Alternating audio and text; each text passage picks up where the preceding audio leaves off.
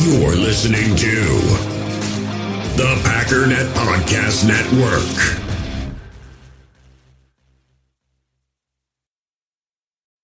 When you need mealtime inspiration, it's worth shopping Kroger, where you'll find over 30,000 mouth-watering choices that excite your inner foodie. And no matter what tasty choice you make, you'll enjoy our everyday low prices, plus extra ways to save, like digital coupons worth over $600 each week. You can also save up to $1 off per gallon at the pump with fuel points. More savings and more inspiring flavors make shopping Kroger worth it every time. Kroger, fresh for everyone. Fuel restrictions apply. You, you feel this this nervousness on the phone there? Sir, I've been trying to make an urgent phone call up there. I don't think it's something I want to do on an overseas phone. You gotta make some phone calls. Hang up the phone. Prank caller. Prank caller. Ladies and gentlemen, welcome once again to Packernet After Dark. This is the call-in show, the Packernet Podcast Network. If you'd like to participate, uh, whatever, screw it. I don't know what I'm doing anymore. the phone number is 608 501 0718. If you're a new caller, you can go to the front of the line. We don't got any new callers, so let's get started with Pedro. Hey Ryan, it's me, Pedro, the redhead from Brazil again. What's up? I just keep remembering things, so I'll just keep calling. All good. So this week I'll probably call you like ten times or something. so get ready for it. All good. So I I made a call before the game. I'm not sure uh, you put it on the show, but I was talking about how good are Gutekunst's draft picks. You know, this offense that everybody's gushing about that it is, in my opinion, today the best offense in the league. It's 99% players we drafted. We we almost don't have uh, players we trade for on the offense. At least not not the the most important ones, you know. Uh, and most of them were drafted at day, day three. So you want to talk about process, Yeah. about a culture, about draft and develop. That's it. You know, our offense is 99% drafted by the Packers, and most of them on late rounds, and it's the best offense in the league. And you know what? Most of these players are still on uh, on the rookie contract, and they are gonna keep growing, and they're not gonna be that expensive for the next years. So we have at least one or two years with a top offense to try to win a Super Bowl. And a top offense that it's not expensive. So yeah, that that that's that's about it. And when you look at the defense side, yeah, of course you have higher draft picks, but we still don't have that much of players that we trade for. Most of them are still players we drafted. 99% of the, our team is, it's, it's drafted with the Packers. It's, it's insane. So, yeah, that's it. The process works. Trust the process. The process. Trust our, our GM. That is, in my opinion, the best GM in the league, and that that's beyond discussion, in my opinion. So, yeah, that's about it. Our future is bright, and the reason for that is because we do things right, and we keep doing it, and we don't get desperate and don't trade the farm to draft Justin Fields and whatever garbage player like the Bears.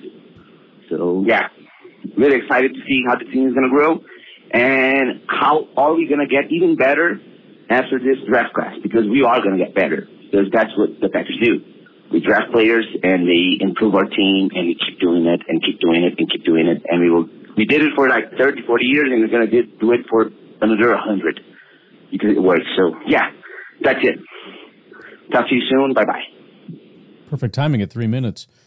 Yeah, the the other thing, similarly to what you're talking about in terms of, um, you know, the the the, the process and the fact that you know a lot of these guys, most of these guys are homegrown, and as good as the team is, that they don't have to go out and find other people's scraps to try to patch together the holes that were created by bad management. The other thing I was thinking about I was looking at PFF did a mock draft. It was like a five round mock draft or whatever, and the the first pick was Fuaga, the tackle. And my immediate thought was some people would push back, nah, we got our tackles. Now, I think they absolutely could go tackle in the first round without batting an eye because the gap between, you know, Rasheed Walker and David Bakhtiari, if you genuinely think you're getting a David Bakhtiari, is pretty staggeringly massive. But regardless of, of that reality, that's going to be the case for almost every position, right? It's like, well, what about corner? Well, I don't know. A lot of people are talking about Valentine and what he's been able to do just as a rookie. We also have question marks about Stokes in terms of whether or not he can still be the guy. We've still only ever seen one full season of him, and it was not a bad season. Even Valentine looks relatively promising based on how young he is. Um, and so that kind of falls into the same category. You could talk about defensive tackle, but I don't know why it's coming along as a pass rusher. Brooks and Wooden are looking pretty stout, especially as late round developmental rookies. So I, I think really for most positions, it's going to be a situation where there isn't a dire need with the exception maybe of interior offensive line, maybe safety, although that hasn't really seemed to be a massive issue. It really just comes down to what the draft actually is all about. Get the best possible players you can and improve the team as as well as you can. I mean, that's it's not about patching holes. It's about trying to find studs. And so if we don't find studs, we're fine. Otherwise, we're just looking for upgrades. If we draft a tackle, we're trying to get another David Bakhtiari. If we're getting a corner, we're trying to find another Jaire. If we get a pass rusher, we're trying to get another Rashan. If we get a defensive tackle, we're trying to, you know, I don't know what we're trying to, probably trying to find a run defender or something. I don't have an example for that. but we're just trying to go from we're okay to we're actually really freaking good at this now. It's a good spot to be in. Hey, Baghdad, it's Nate. Yep. Um, I was just uh, sitting here early this morning, um, having my having my energy drink, and I, I I had a sad, a sad but happy realization. Um, it's sad because we hit on so many picks in the last two years that in like four, you know, in like four years, four or five years, um, you know, give or take when, when these guys contracts start ending, we are either going to have to pay them a just ton of money, just a ton of money because all these guys are playing so well, or we're going to have to get rid of them. And it makes me really sad because either we're going to have to like chew up cap space or we're going to have to say goodbye to some of the best players that we've ever seen. Like, I'm just going through my, through my brain and I'm like, on offense, like, what, we hit on two tight ends and four, four, four or five receivers that are, that are like legit guys, like at least, I would say we have at least four number two guys, like four guys who could go be at least a number two.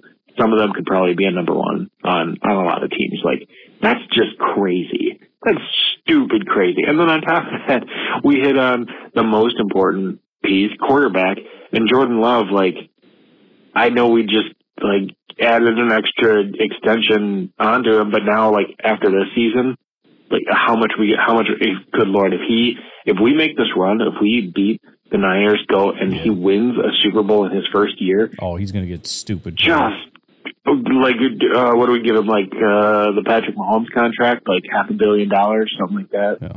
Like uh, it just. Well, it'll probably end up being more. It'll be the Pat Mahomes contract adjusted for current day. It's a good thing, but man, man, these guys are going to be commanding so much money with the way that they're playing. Especially if they can, if this is like not just like a one year thing. If all these guys actually like come back next year and they're playing the same way, like this team is stupid good, man, and stupid young. We're gonna have years of this. Oh, it makes me happy. And, I'm generally more of a realistic, um, some would say negative, but there's there's no negativity from me today, none none whatsoever. You know, I I want to talk bad about the defense, but I mean, if our if our offense can can throw up a 40, 40 burger on a, on a playoff team. Like, you know, I think they can outplay this defense. If this defense can just tighten up just a little bit more, maybe don't allow 30 points, maybe, maybe try to keep it under, under 20 like it was originally. And, and the Super Bowl's ours, you know, there's, there's, like we can just we can go do that. The hardest thing is going to be these Niners coming up. I it, I got that feeling in the pit of my stomach that it's just it's going to be a buzz saw and we're it's going to be a dogfight. Like we're yeah. So I, I just want to touch on that a little. Uh, first of all, as far as the pay thing, I think that's something we tend to worry about a lot. that always tends to sort itself out in the end. We we we look at the way the situation is and we just say we can't pay it. And I don't think it ever really pans out that way. So the Packers are going to be patient. They're going to allow these things to work themselves out. Some guys might face injury issues, some of them may start to decline in their play, and you'll be left with situations where somebody has earned it all the way up until it's it's time to pay up. And the Packers will have to make a decision. And then if you're sitting there with three guys looking to get paid at the exact same time and all of them have played very well, then then they'll have to figure that out in terms of how they structure it, possibly reeling back in at other positions, not investing in running back and tight end quite as much. But even that, it's also important to remember we're as much as as we're all excited about the play, we don't I don't think we have a top 10 receiver on the team. Maybe Christian Watson if he can stay healthy, maybe he can be that guy. I I as you know think that he has that kind of upside, but you know, we got to see it. I got to see a full season of him being able to do that. Um and even then, you know, the injury history may impact how much um, he actually commands. On top of that, we we have at, at, least as of right now, we have two low end number ones. Dontayvion Wicks ranks 28th, and Jayden Reed ranks 31st. So, what would that kind of command? Is that slightly above? I don't I don't know what MVS was viewed as, but I remember being surprised how much money he got at the time. A couple years ago, he got what the the 10 million dollar a year contract. So again, adjust that for whatever it is, but maybe that's what you're looking at is is two guys sitting there looking for about 10 million, maybe one guy asking for more but I don't think it's like the thirty million dollar wide receiver guy. Maybe it's a, a twelve, a fifteen, and a, and a twenty one. Is that is that feasible? Well, number one, are they going to get it all? Like if you have a superstar, sometimes they get paid early. Some of the other guys, it may be kind of delayed. And then there's the structure of it. You know, are we going to front load this one and maybe kind of backload the other one? And you know, they don't usually do that, but just as a way to kind of spread it out so that it's it's feasible. And then they're going to structure every single contract so that you know, the only time they're stuck is going to be in the first year or two, depending on how big the contract is. After that, they have a lot of flexibility. And if, if the cap becomes uh, complicated, we can move money around, but you're also just kind of waiting again for things to sort themselves out, waiting for somebody to get paid and then fall off, waiting for somebody to get injured so that you can move off of them. So a lot of things are going to change between now and then, some positive, some negative, but every time for my entire life, it's always been. I remember when like Favre got paid, it was like, oh no, we're ruined. It's over. It's done. And it, it didn't hurt anything. I mean, we, we went out and paid a bunch of guys. And then Favre got paid again, and it's you know the the number always seems astronomical. And look at the Chiefs. I mean, same with the Chiefs. They, they got that Pat Mahomes contract, the actual Pat Mahomes contract. It's like, well, they're they're screwed for the rest of all civilization. They went on to win more Super Bowls. Now they moved on from Tyreek, but I don't think that was necessarily a necessity. I think they just saw what Tyreek wanted and realized that that's not what they want to pay. And I, I do wonder, knowing what they know now, if they would have just bit the bullet and gone and done it. But again, we don't have Tyreek on the team, anyways. So that's my thought. Um, we're, we're, several ways away, and we'll allow these things to uh, sort themselves out. And I think it will. The only thing I will add is I'm, I'm not going to say it's impossible because I, I do remember thinking this, and maybe I was just wrong thinking it in the past, but it did kind of feel like, at least for a while, you know, if you won the Super Bowl, you might be in trouble. And especially if you were like the Legion of Boom Seahawks, because it was like one or two really good draft classes. And then they won the Super Bowl.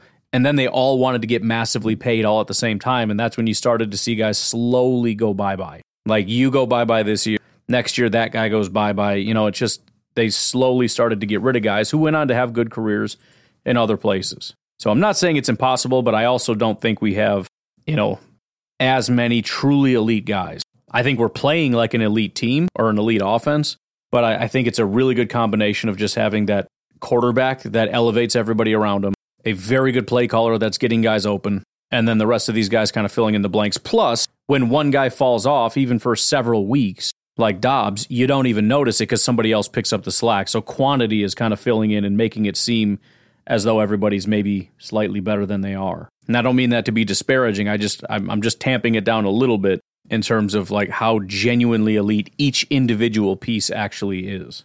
Ryan, I hate that cutoff so goddamn much. Sorry. It, there's no way you can extend that. Ugh. I don't think so. Never mind. Um, anyway, I, the, the Niners game scares me just because obviously it's it's the Niners. They've they've had our number for a while. Well, we'll just say a while. Like you, they just tend to out out coach, outplay, just out everything us, and then they've also just been looking fantastic this year. Um, so like they worry me. We can beat them. I definitely think that we can beat them, especially this offense um, with how they're playing. Again, the worry is always going to come back to the defense. Like, is the defense going to have one of those days where it shows up and plays elite and holds them to, you know, less than two touchdowns? Or is this going to be, you know, going to allow 35 points to them and it's going to be an offensive shootout and we're going to have to hope, hope that we can have another performance like we just did. So um, I'm maintaining optimism for once because um, I've got like this season has changed so much. I was uh, just a few, you know, not that long ago, like after our losing stretch, a lot of us were like looking at the draft. We're like, uh, you know, we could be getting a really high pick here, and now we're talking about a possible Super Bowl. Like the resilience of this team is just insane. And that's what I've wanted for so long because it felt like when we had Rodgers, this team had no resilience. One one little piece, one little piece breaking down or just you yeah, know it was over. Yeah. anything going wrong and it would just be collapse, all out collapse. But now no, no, you, you know, we don't, uh, you know, we don't score on a drive. Jordan Love doesn't panic. He's like, eh, we're going to score on the next one. So, so I love to see it go back go. It is funny because you know, we just kind of call that momentum. And it's not even just like a Packers phenomenon. We all recognize it, especially maybe especially as Packer fans, but I think we just got so used to it. You know, you you go 3 and out on a drive and you're like, "Well, we're screwed. We're screwed. Momentum's 100% in their favor." Momentum just doesn't feel like it's been as much of a thing as a Packer fan this year. It hasn't been as much of a thing where you can just feel the game reaching out of your grasp. I mean, even that Dallas game, like you felt momentum switch and it's like, "Oh, don't even do this to me." and then we just won, and it was like, oh, okay, never mind. I just feel like that's happened a lot this year. It's like, oh, here we fricking go, and it's like, oh, we, we, okay, it didn't go. I thought, it, I thought, I thought that was a thing where we were in trouble, and then it wasn't. Even the what was it, Chicago? I think it was. I can't remember, but where I mean, we were dominating Chicago, but the score was really close. And my whole fear was, you know, you come out at halftime, you just don't know what's going to happen. They could come out flat, the Bears could come out hot, you know, you never know. And it was just a continuation of the first half. Like, no, it's the same thing. We're not changing. We're just going to do it again. Like, oh, that's weird. I, I just I just assumed. You know, we we have all these things again, even across the NFL. Like, you'll hear the announcers say it, you hear fans say it. Like, you can't you can't keep it this close. You can't allow somebody to stay this close, or it'll come back to bite you. And the Packers, it's like they just don't know these rules. Like, nah, I don't, I don't know what you're talking about. Like, we're just to do it again. Like, okay, dope. As far as the uh, the 49ers having our number, I, I brought this up. Um, I mean, two years ago, last time last time it came up, and um, it ended up working against us because we did lose the last time we saw the 49ers. But do you know our record against the 49ers the last three ma- meetings? The Packers are two and one. When we faced them uh, in the 2020 season, we faced them, and this is you know we're talking regular season, but still we faced the the uh, 49ers in 2020. We beat them 34-17, beat the living crap out of them. And so again, the, the whole thing with like, well, Shanahan just has our number. They know how to do it. Beat the crap out of them, 34 to 17. Then we saw them again in 2021, which is a little bit of a down uh, down year compared to 2020, but still, you know, pretty good year. Beat them 30 to 28. Then there was the 2022 season, um, and the defense dominated their offense, only allowed um, 13 points, or, or maybe not even, but whatever. They the, the team only allowed 13 points, but the offense can only score 10. Right? It was just a complete offensive implosion. The offensive line completely crapped the bed. David Bakhtiari being out was a massive issue. Putting Billy Turner on the freaking field, period, was always a disaster, but they continued to do that. Um, and then Rodgers just couldn't, he just could not handle, you know, guys, either the guys couldn't get open or he just couldn't handle the pressure or some combination therein. And they just couldn't move the ball. But it's it's not like every single game is 38 10 49er. And in Matt LaFleur's entire career, the pack the 49ers are 3 and 2 against the Packers. I mean, it's it's like 50-50. So I just don't want to get too carried away. And again, the last time I said that, I was like it was before that last game. I was like, "Bro, we're 2 and 0 in our last two meetings. I don't know what you're talking about." and then we ended up losing. But Yeah, it, it's just it's not really the case as much as we remember. I think we just misremember because we keep losing in the postseason. We lost to the four. We got knocked out by the 49ers, 37 to 20, and then we got knocked out by the 49ers again, 13 to 10. And that sticks out in our mind, and we just forget about the two regular season games where we beat the 49ers. And you know, well, that's the regular season. I'm, I'm not. I'm not trying to equate them. I'm trying to dismiss the nonsense notion that Kyle Shanahan has Matt LaFleur figured out and Matt LaFleur just can't beat him. That's what I'm addressing, which clearly is untrue because we've won two out of the last three meetings. And in two of the last three, we've scored over 30 points in those victories. So, so there's that. And I, again, I'm, I'm, I'm not saying, therefore, we're going to beat the crap out of the 49ers. I'm just saying we overuse the Shanahan has Matt LaFleur figured out thing. Anyways, why don't we take a quick break? We'll come back and hear from Aaron. Passion, drive, and patience. The formula for winning championships is also what keeps your ride or die alive. eBay Motors has everything you need to maintain your vehicle and level it up to peak performance superchargers, roof racks, exhaust kits, LED headlights, and more. Whether you're into speed, power, or style, eBay Motors has you covered. With over 122 million parts for your number one ride or die, you'll always find exactly what you're looking for. And with eBay Guaranteed Fit, your part is guaranteed to fit your ride every time or your money back. Because with eBay Motors, you're burning rubber, not cash. With the parts you need at the prices you want, it's easy to make your car the MVP and bring home huge wins. Keep your ride or die alive at ebaymotors.com. Eligible items only, exclusions apply. We all have smartphones, and we all know they're pretty amazing, but they also can be amazingly distracting, especially when we're around other people. So, US Cellular wants us to reset our relationship with our phones by putting down our phones for five. That's right, a company that sells phones wants us to put down our phones. And to see what we find, learn more at uscellular.com forward slash built for us.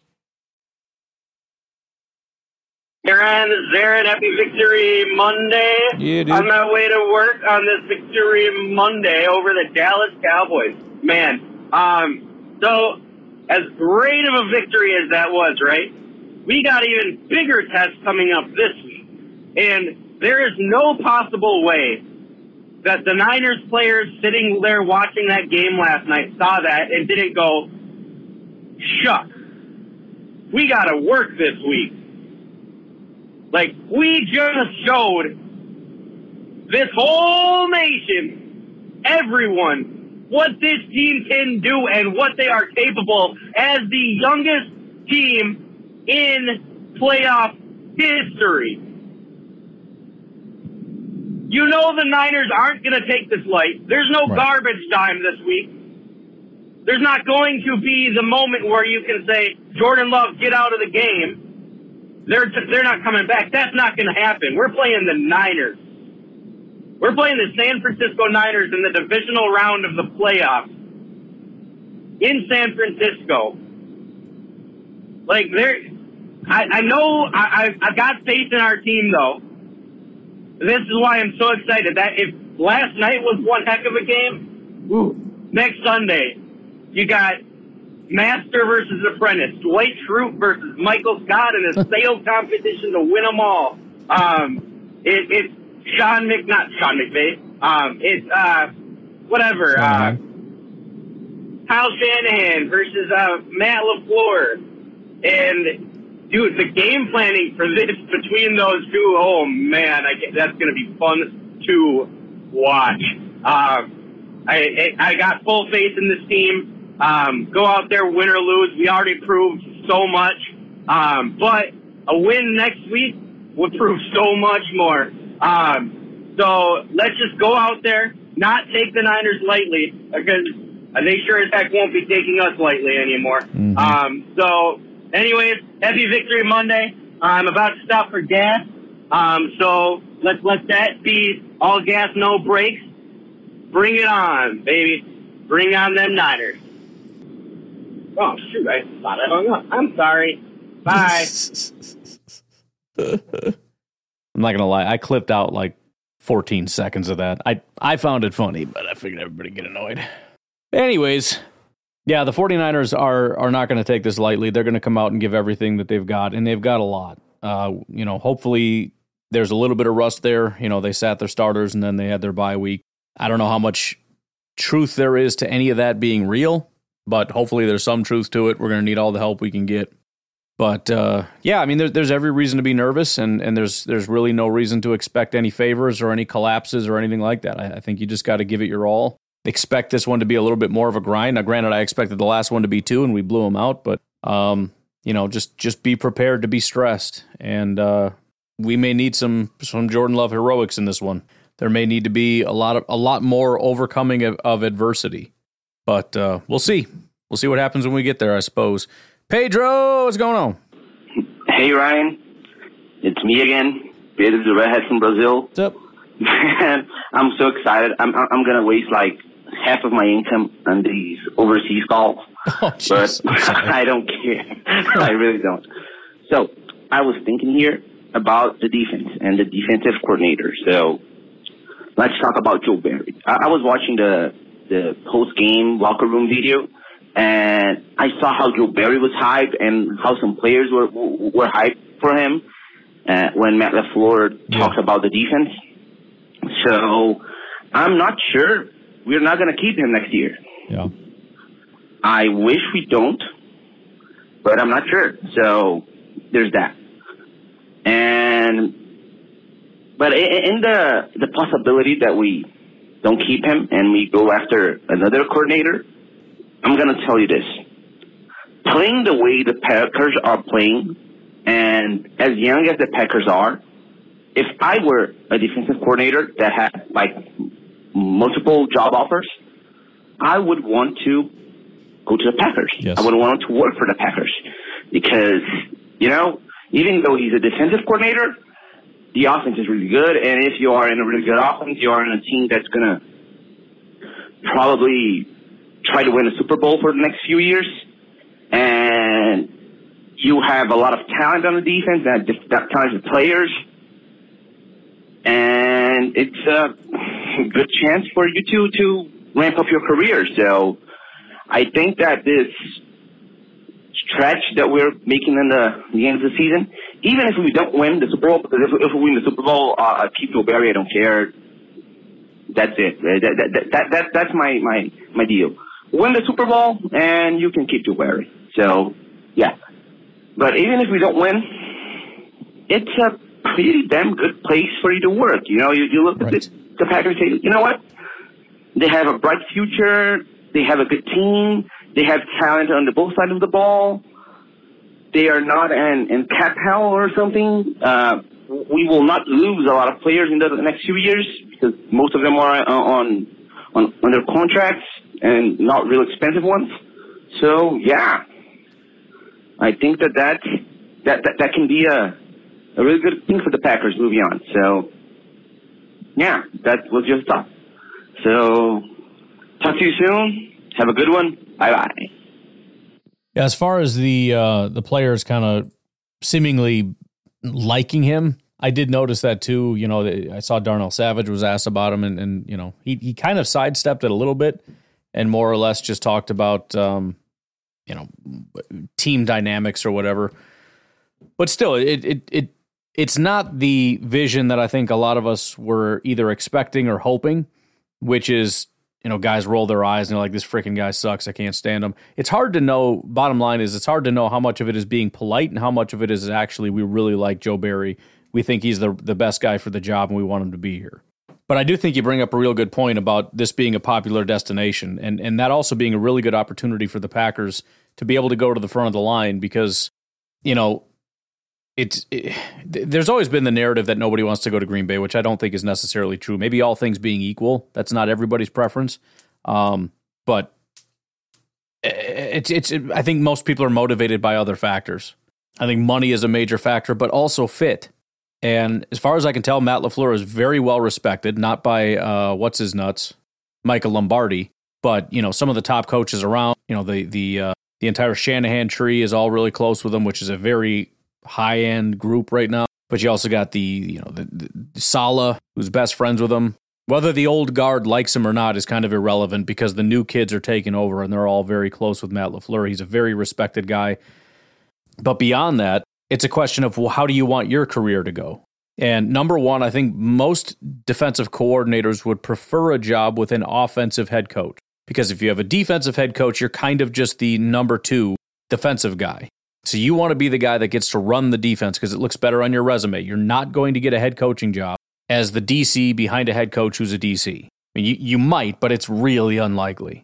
So that works in his favor. But then you've also got a very young group, a very talented group with a lot of high priced pieces on it. And it's basically plug and play. It's like, hey, here's a team that is competing for a Super Bowl, potentially won a Super Bowl. I don't know exactly what the, the dynamics are going to be, but it's going to be a very good dynamic.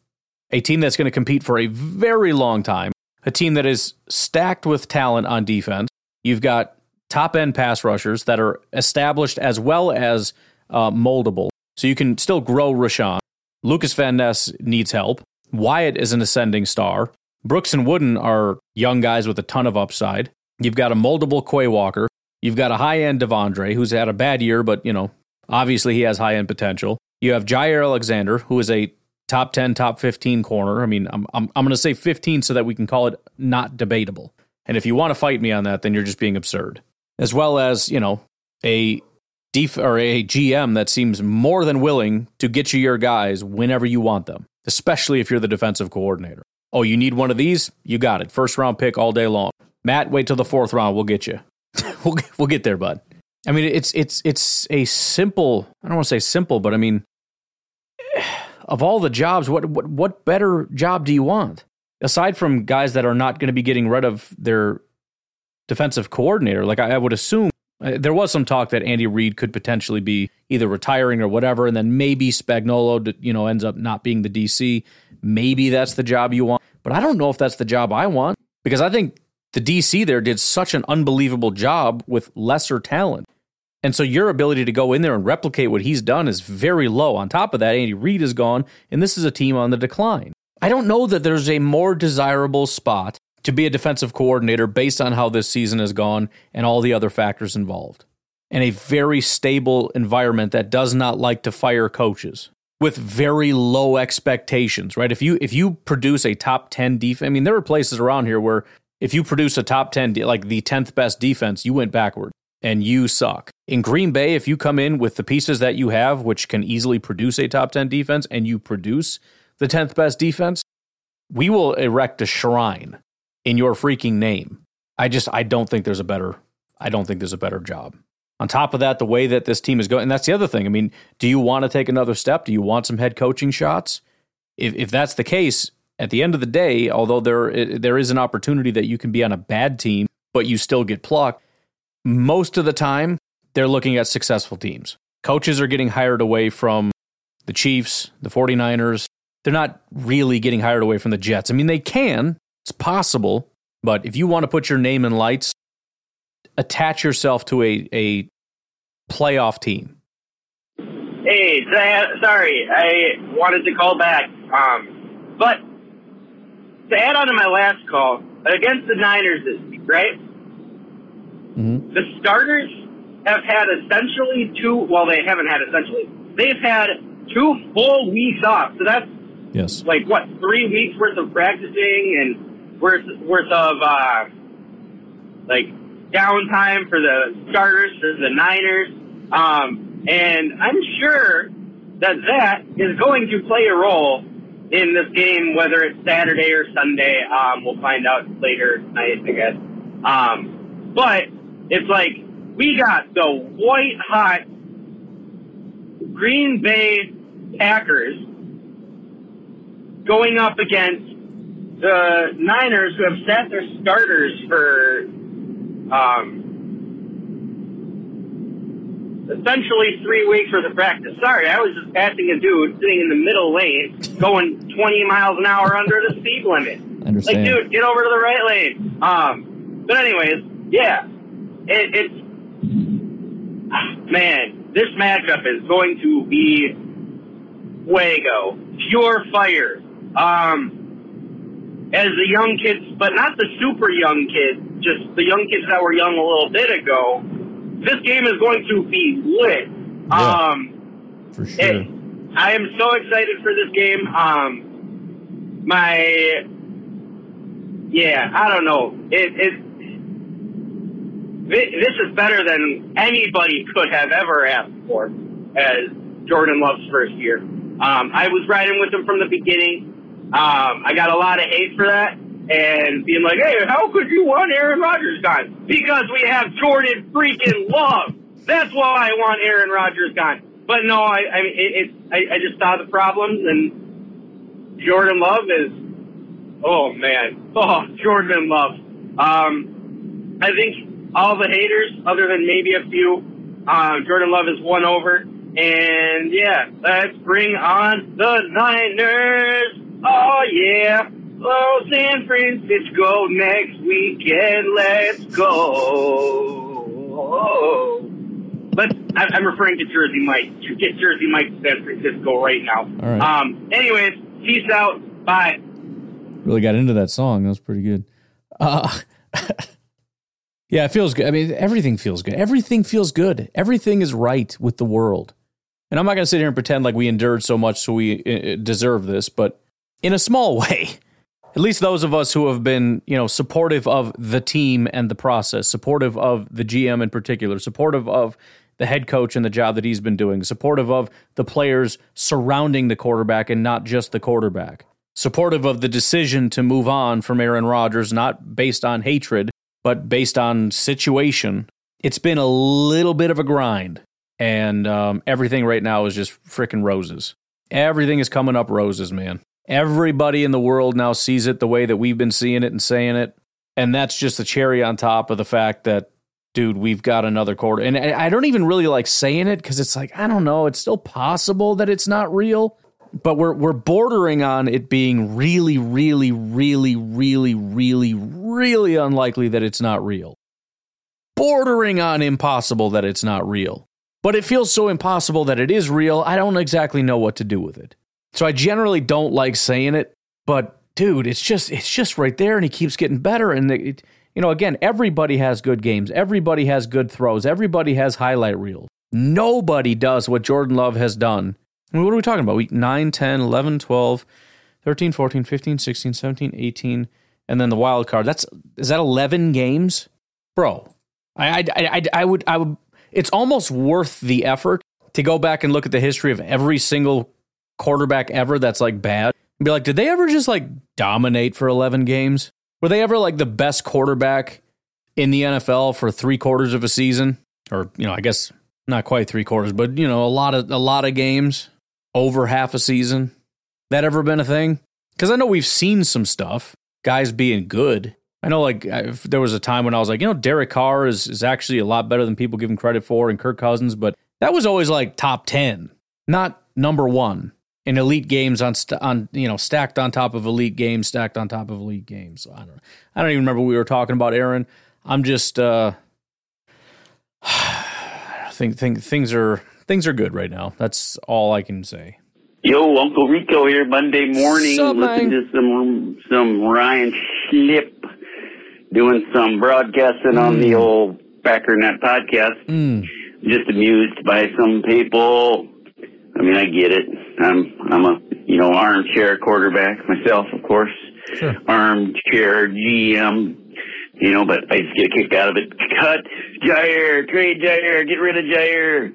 You know, early on or last year or hopefully not now. Get rid of Jordan Love. He sucks. Blah blah blah. You know, and all these people they don't know who who we're going to replace these people with.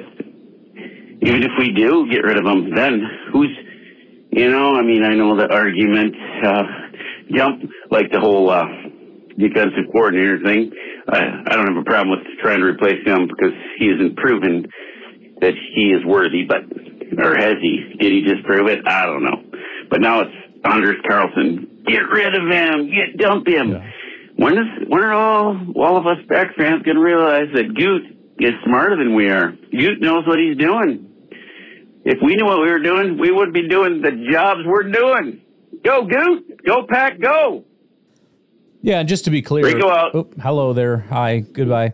Um, you know what you're talking about as far as the Joe Barry thing. I don't like the argument of who are you going to replace him with because it's it's not necessary to know the answer to that question.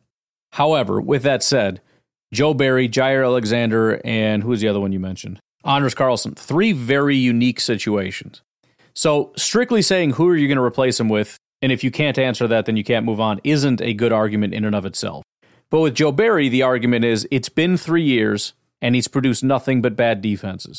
That's not what we're looking for, and so it's time to move on.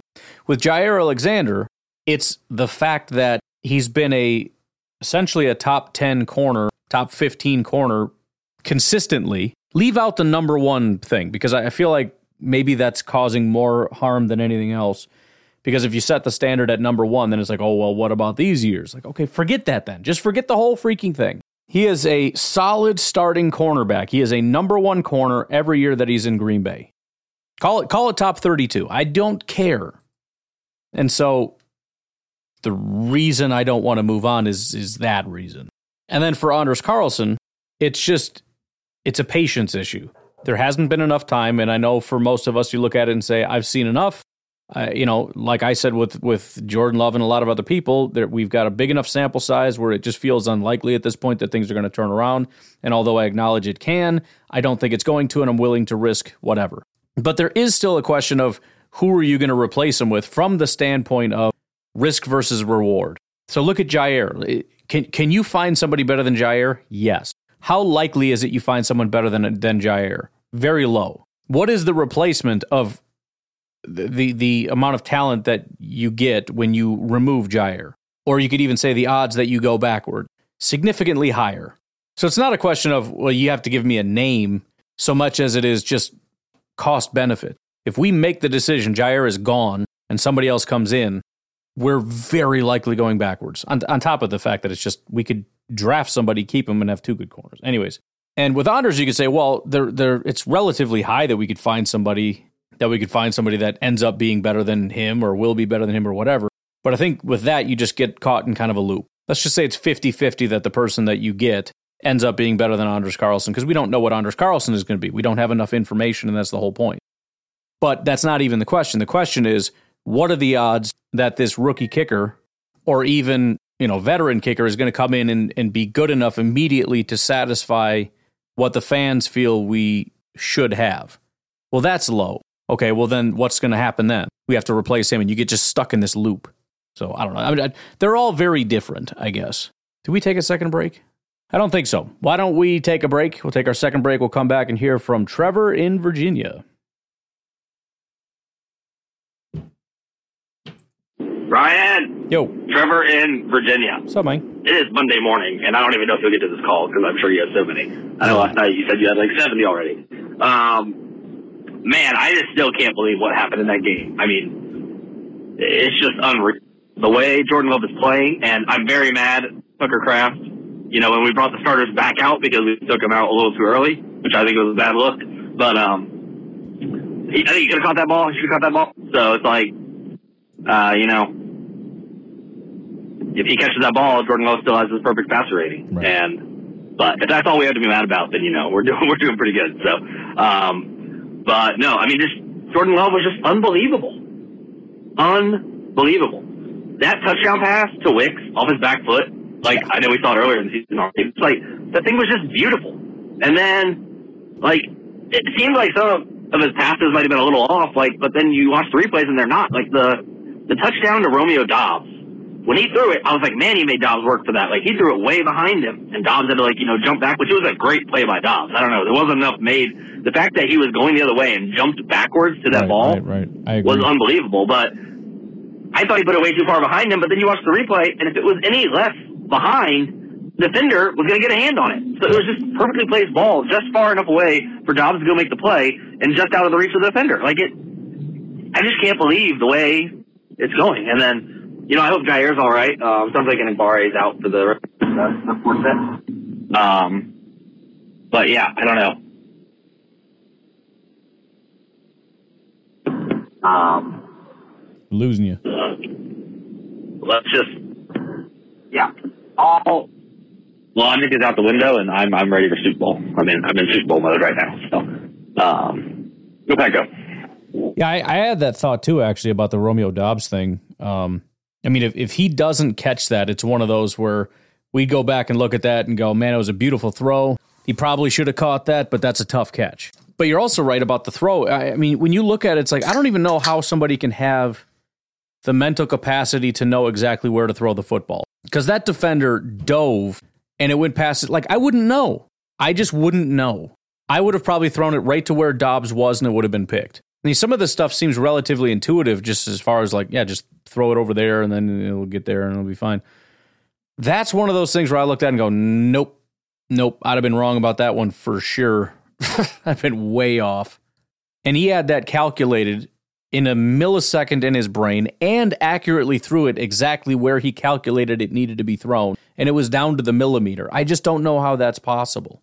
I don't know how he does that. And and and the fact that it was just such a good game and there's so many good plays and so many good throws and so so many great repercussions of the situation that you almost wish that was the only play of the game so you could really just admire how amazing it was and it's like it just it just ends up blending together with all the others it's like yeah but that was actually really freaking crazy Ryan, it's your wife. Just wondering Hi. if now you are going to start eating vegetables on a regular basis. I'm very No. excited for how this turned out with the live stream and people were paying you to eat veggies and you did great. I'm so proud of you. Love you. Bye. it's like when your mom tries to embarrass you in front of your friends mom stop. No i'm not eating vegetables. Get out of here. Talking about the packers with my friends. You're embarrassing me. Oh boy. But no as she's well aware the answer is no i have not been eating vegetables since that happened. I did get um, my new little dutch oven guy. So i've been playing with that a lot. Been making pot roast like every day. I just I want to make something different. I mean, it's not really. po- I mean, it's just I'm making meat in in the Dutch oven, kind of the same way. I only did it once with like the potatoes and carrots and stuff, but I want to do a bunch of different things to experiment with what you can do with this thing. But at the same time, it's like I also just want to be really, really good. Just keep doing it. Keep learning how to make just a really good little little pot roasty thing. I tell you what, I've learned it's actually very easy. If you want to just make the meat, sear the meat, then you put in beef broth. Somebody said, was it two cups? Because it's like a half of a fork. Maybe maybe it's a whole thing. That's too much though. Don't need that much juice. And then um, I use a little bit of apple cider vinegar. Could use most people probably tell you to use like a, a wine or whatever. I don't care. I use apple cider vinegar. And then a little bit of uh, Worcestershire sauce. And then the only thing I do different is I treat it like I'm grilling as opposed to like I put it in the oven, but I treat it like I'm grilling. It's not like two hours at 350, none of that crap. Time and temp, baby. So, what I try to do is get it to about 190 and try to hold it for at least an hour. Two would probably be ideal. So, after an hour, check it, temp, you know, probe it. If it's at 190 degrees now it's at the point where like the collagen and stuff is breaking down, you don't need any more temperature. You don't want to go higher. You don't want it to be 250 degrees. It's going to turn into sand. Don't keep blasting it in the oven at 350 degrees. Try to get it to maintain that temperature for an hour or two to further break everything down. You're good to go, man. It's delicious. If anybody else has any tips to make it better, let me know because I'm, I'm just, I'm just figuring it out. But I did that yesterday and it was good. I did the uh, beef tips today, and those are just not as good. I mean, it's basically the same thing. It's just all chopped up, but it's just hard to keep it as like, you know, tender and moist and everything because it's just individual little cubes and they dry out faster. Still good, but eh. It's better to just get the hunk and then shred it after, in my opinion. Nico! Man, oh man. Here we go to the couch. That's what the Cowboys are screaming right now. I tell you what, uh, Nico, this Monday morning, just warming my car up. Uh, before I go to work. I, I don't even know what to say. I'm just shocked.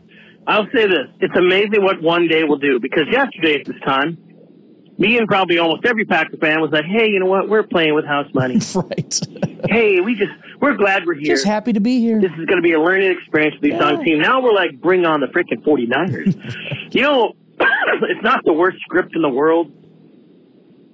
Um, because they've come to our house and beat us uh, in the playoffs enough. Yeah, enough and each enough. time I was fairly confident. Well, maybe not the last time. Uh, I guarantee you, one of my buddies is a Niners fan. He was texting me during the game. He was excited because he wanted us to win because they don't care about us. Right. But after the game, I'm like, hey, you sure you want to play us? Because we just dropped a 50 burger on one of the better defenses. And he's like, oh, it don't matter. I'm like, okay. And I will admit, the Niners have a much scarier team. Yes. Uh, like so, you can't write a script like this. If we go and and if we go in there and beat them, then I believe we can win the Super Bowl. And I know Baltimore is insanely talented. um, but I don't care. And if we go in there and we beat the Niners, and then we end up in the Super Bowl, and we win it, I guess Joe Barry's our defense coordinator next year. Probably, yeah. Do I like it? No, but maybe It's uh, a compromise you're willing to make. maybe just this last month he's figured out how to become a defensive coordinator. So, I don't, yeah, I don't know what to say. I mean, Jordan Love. You know, I feel like you ever, Ryan, you ever dreamed you like win win a bunch of money back in the lottery? I wish And you I wake up those for a split second, you think you're a millionaire. Like, ah, it was a dream. Crap. I feel like I'm that now with Jordan Love. Like, Yeah. he can't be this good. This is he is the best first year starter I've ever seen play, barring Dan Marino. I watched that fool. Yep. Now he started half season, then the second year he started full time. He threw almost fifty touchdowns back then, and that was unheard of. Yeah. That's because he was just that good. You know what? If he's read, he just reads the defense. You you see it every time. Defense moves around, he goes kill, kill, flat, flat, pancake, pancake, and they do something else, and it works. And he, under pressure, this is what I liked about him in the beginning of the season. You know, uh, preseason. Under pressure, he was controlled and would composed, and he kind of got a little loosey goosey. Uh, let me call it. Okie doke. he, he got, uh, that wasn't even three minutes. He just had to go. He got a little loosey goosey. You know, in the middle of the season. Honestly, I don't think it was him. I think it was just the rest of this young team figuring crap out. The guy looks like I I'm- I I I, I am just in awe. Like I'm gonna wake up and find out. Oh, he actually isn't even our quarterback. That was all a dream. Right. Now I I only saw CJ Stroud play once this year. That was yesterday, and he looked pretty good too. And I didn't watch the whole game. So I was smoking a whole bunch of ribs, Mm. tri-tip. Oh my gosh, you don't even know. But um, West Coast. you know, I haven't seen him play as much, so I, I've seen Jordan play enough to where this guy he could be better than what we've ever had. And that's I don't I don't, I mean I mean I'll take it. I will definitely take it. And uh so yeah, he he it's it's like I'm in a dream, and he I I, I still don't get how he's this good. Uh, and then everyone else, all those young receivers.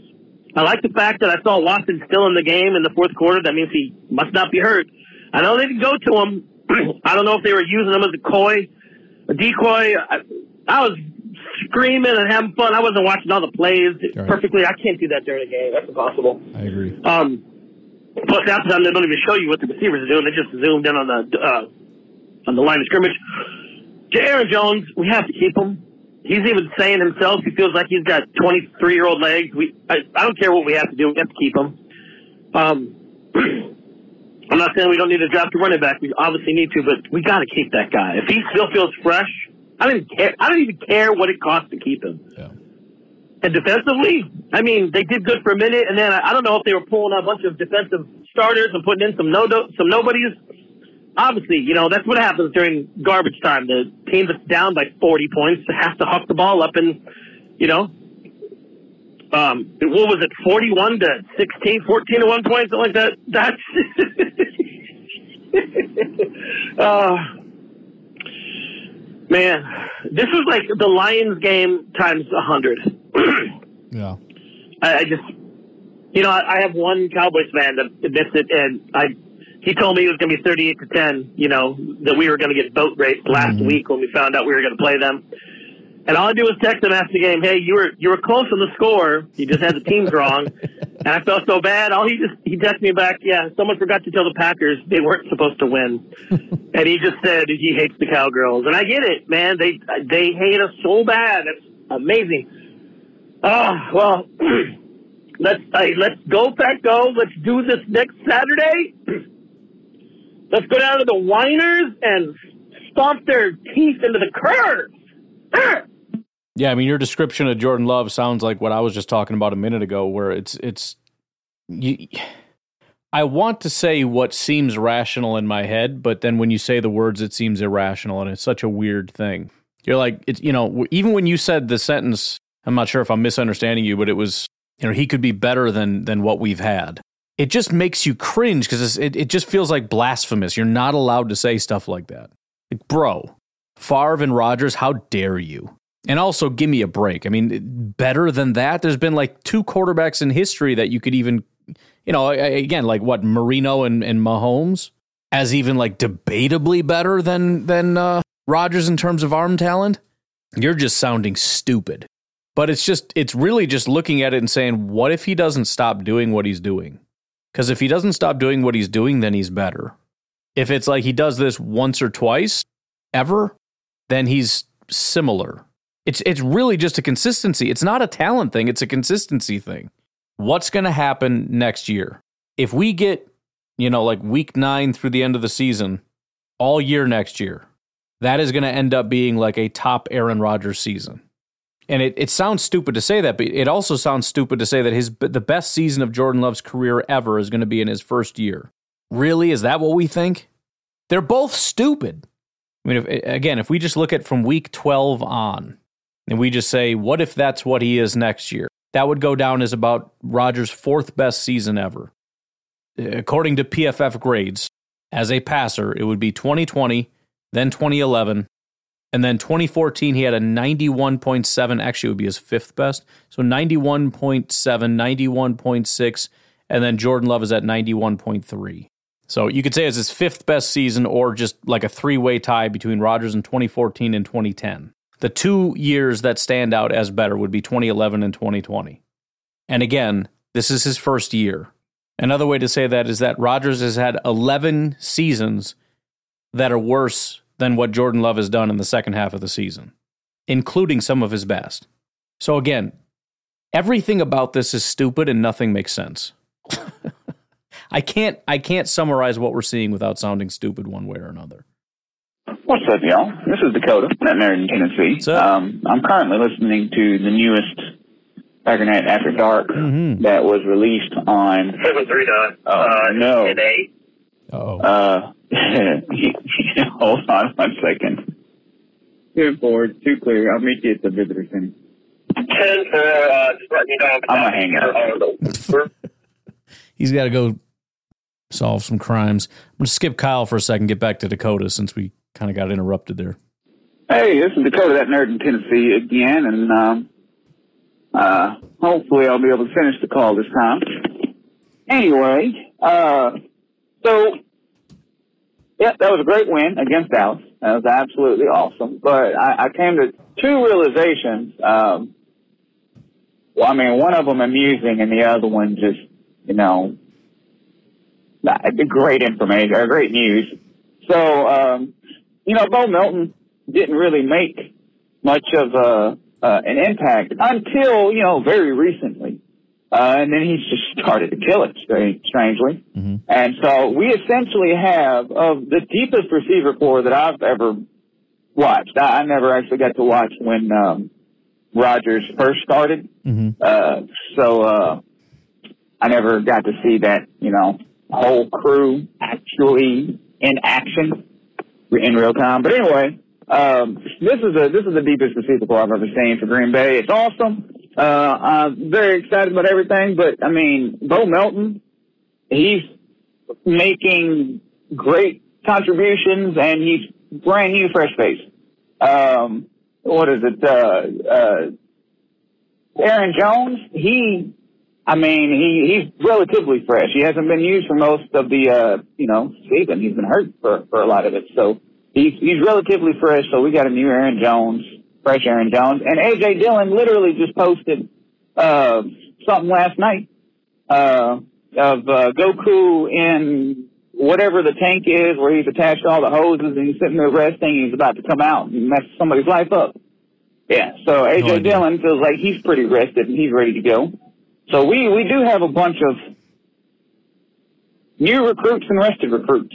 And that's just very exciting. Another realization I came across, or I, I thought of, um, which actually has hit me a while back, but because of how well we're doing and how Jordan Love's killing it, and it's looking like we got three in a row, I hope everybody knows that we are, you know, Darth Vader. We are the Empire. Every everybody hates us. Um, very few. We are literally what the Patriots.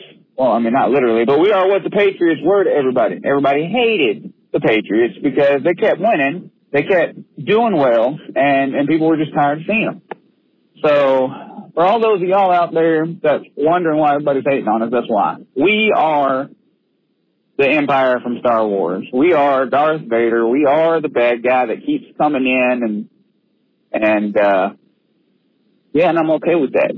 And uh I'm I'm good with a good uh you know couple years of the Empire reigning supreme. Anyway, y'all, peace out. Like Jason, man, we just won't die. Dude gets killed every time and just keeps coming back. And every time they make a movie, it's like, well, that time he's definitely dead. I did see the most recent one. I don't remember how it ended, but I know it ended with. Actually, I don't know that. I don't know. I don't know. He's probably not dead though. Somehow, some way, he's coming back. And you're right. That's exactly how like Bears fans feel about us. Like, I don't know, but I know he's not dead. I know they're not going to lose. At this point, that's what they're going to be saying. If Jordan Love just decided to retire tomorrow, um, we'd we'd end up starting Sean Clifford, and Bears fans would be like, "I know he's going to be good." Like, I just, I don't even want to. I don't even want to talk about it because I know he's going to be good. Ryan Kyle from Madison. What is up, dude? What's up, man? It, it, the best day ever is turning into the best week ever. It's Victory Monday. It's so flipping glorious. And not to mention, we even have, you know, more playoff football like starting, you know, it's uh, Martin Luther King Day. A lot of people off work. We get an afternoon game because of the snow, and then we get an evening game. Like, dude, just, it, oh, it's just freaking glorious, man. And let me just say, we talked this summer. I remember calling in and saying what a great opportunity, like from a coaching standpoint, LaFleur had here because the the us against the world trope is so tried and true for coaches, you know, to push these buttons. And this team was so set up, you know, for LaFleur to run that that big time us against the world routine. And then with the way the season went and with how our quarterback and some of our young players popped skill wise when it all kind of came together, man, just perfectly, you know, just fit that, um, that whole scheme. And then nobody says we can do it against Minnesota, you know, and maybe they can't close it out against Chicago. And then this week it was, yeah, that's a good story and great and no expectations, house money, etc. But they can't do it against the Cowboys, right? So then they boat race the Cowboys. And guess what? This week's going to be well, that was nice, but it's Dallas. Dallas lost it. There's no way they can win against San Francisco. It sets up perfectly. Like, go ahead, read your clippings, boys, because you're not going to be able to get too high on that because I guarantee you the morons of the world out there are just going to say, well, that was cute, but now you got, you still got no chance. Right. So from a coaching standpoint and a motivational standpoint, I mean, you can't ask for a better setup. Yeah. Like, there's no world in which the Packers could be favored. Maybe if they make it a championship game, there's some weird world where they'd be favored, but most likely they'd be underdogs the whole rest of the way. So it just it sets up great, man. Like even the coach can go in that locker room and be like, nobody believes in you except the guys in this room and some of our fans. And then they can look outside at the national media landscape, and that's exactly what people are going to be saying. You're not going to win. Right. You got lucky. You played against a crappy team, whatever it is.